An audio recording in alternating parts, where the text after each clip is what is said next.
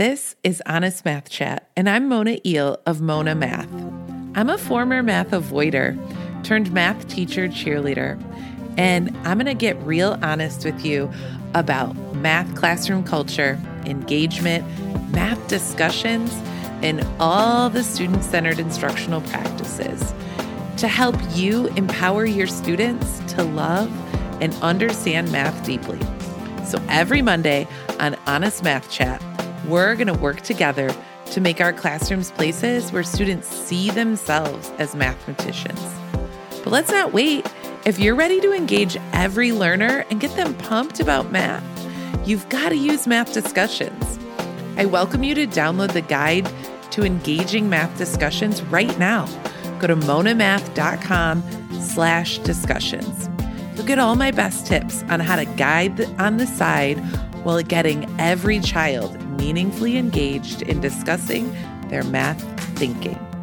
This is Honest Math Chat, episode 87. We're going to talk about the three mistakes that happen when we're debriefing math problem solving tasks. This is a super actionable episode. I can't wait to jump in with you. Are you using math tasks with your students that promote mathematical thinking, but then it kind of falls flat? You know the tasks are high quality and your students are just like not getting the math that you intended for them to get out of that math task. Well, the reality is you spend time thinking about the task that you want your students to think deeply about, right? You choose it specifically to get them thinking about the math. But sometimes all they think about are the blocks, right, that they're using or the drawings that they're making or which friend they're working with that day. But what we really want is our students to interact with the task that leads them to a math understanding or leads them to making a math conjecture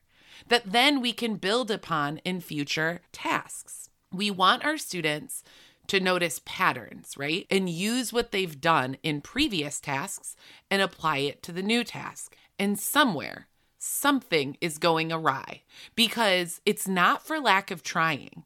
You're trying to get your students to use those problem solving tasks to think and understand math, but something's missing. So let's break down what might be happening. Let's start with taking a quick look at the tasks that you're choosing. What even is a math task? In Five Practices for Orchestrating Math Discussions by Smith and Stein, y'all know that's one of my favorite books of all time. They lay out a framework for choosing a rich task.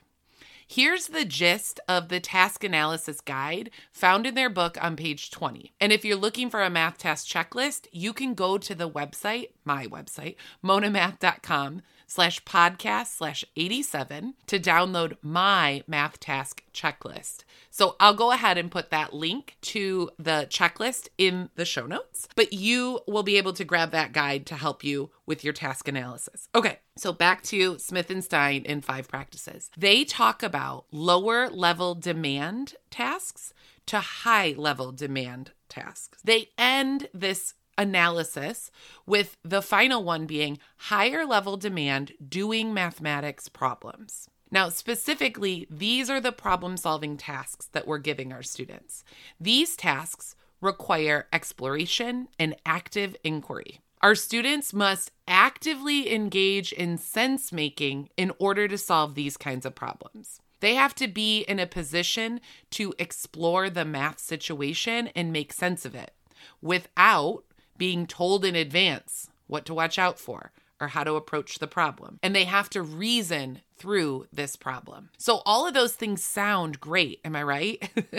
but if you're not choosing a task that demands that of your students, then maybe it's your task. But maybe it's these three mistakes that we all make in the math debrief. All right. But before we jump into that, let's talk about what a math debrief even is. I love math debriefs. I love debriefs in general. I actually always say never skip the debrief because that's where the learning happens. And it's true. When you give students time to grapple directly following that productive struggle time with a debrief or a math discussion to crystallize their problem solving experience, We talked about grappling and productive struggle on episode 84. So if you want to know more about that, go back to that episode. So don't skip the debrief or the math discussion because that's where you can help students take what they explored and worked through and make sense of it all. A math debrief can look a lot of different ways.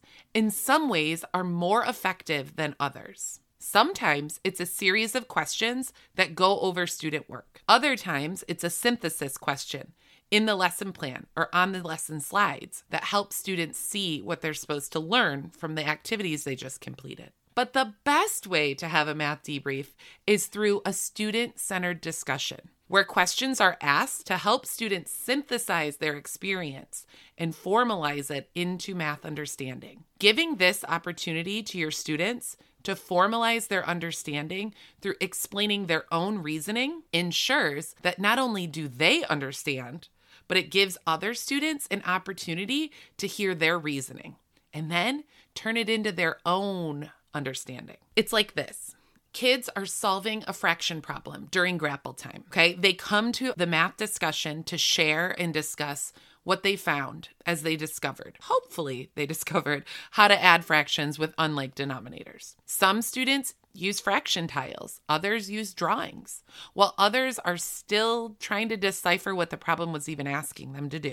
The teacher orchestrates, shout out to Peg Smith, episode 80, a discussion that allows students to share their thinking and demonstrate their breakthroughs with their models and strategies. Then other students are listening intently to those kids that are sharing so that they can add to their own understanding. So even if they come to the rug for the math discussion completely confused about the problem, they are able to access that math discussion because we aren't discussing their work, but we're asking them to think about the other kids' strategies and models. This relieves the pressure from students to, quote, get it right during productive struggle. And it emphasizes the importance of participation and showing up ready to learn. All right, let's get to the three mistakes to avoid when debriefing a math task. Now, we talked about debriefs, we talked about math tasks. What are the mistakes that we sometimes make that leave them falling short or are students not quite getting to that understanding piece? Okay, the first mistake is we ask questions to get answers instead of getting thinking. Now, a lot of times we ask what are called leading questions, right? You're leading a horse to water by pulling the rope. Things like, how many times does blank go into blank? Right? Or how many times does seven go into 49? Do you agree? Do we all agree? Those are the kinds of questions that are not really questions. They're just leading our students to say, uh huh, or you might say something like, I mean, and let me just say, I've asked all these kinds of questions before. And I still ask them, right? Sometimes I check myself. I'm like, wait, what are you saying? Things like, and where do we put the 10 when we regroup? Okay. So those are questions that don't require our students to think. They're just seeking out that answer.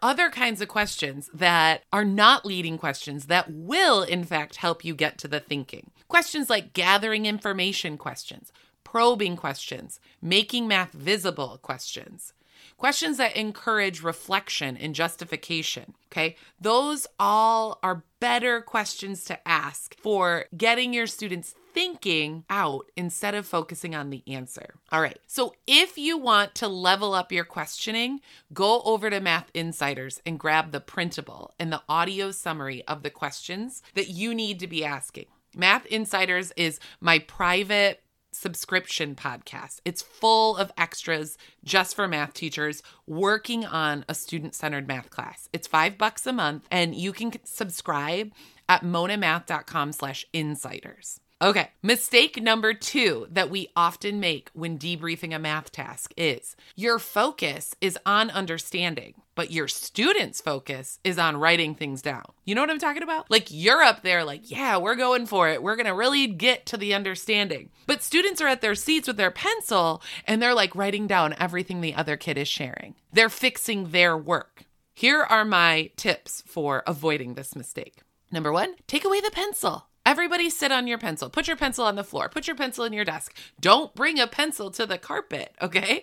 And just make sure they have nothing in their hands. Make them talk and make them listen. And I know we can't make kids do anything, but make it a culture, make it a community where we talk and listen during this part of math. And then ask them questions to get them talking about someone else's work. A lot of time when kids are focused on writing down the right answer on their work, it's because they're feeling self-conscious about the work on their paper and they want to fix it because they want to get it right. So, take away that pressure and have them talk about somebody else's work. The third mistake that we make when debriefing a math task is being unprepared for all the responses that our students are going to have. Now, what I mean by that is like all the different ways they're going to solve the problem. We're unprepared. We're not sure what they're going to do.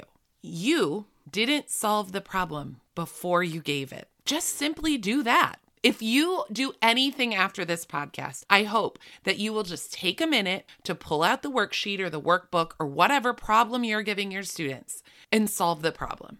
Even if you anticipate one way that a student might solve that, you are going to be more prepared for the math debrief.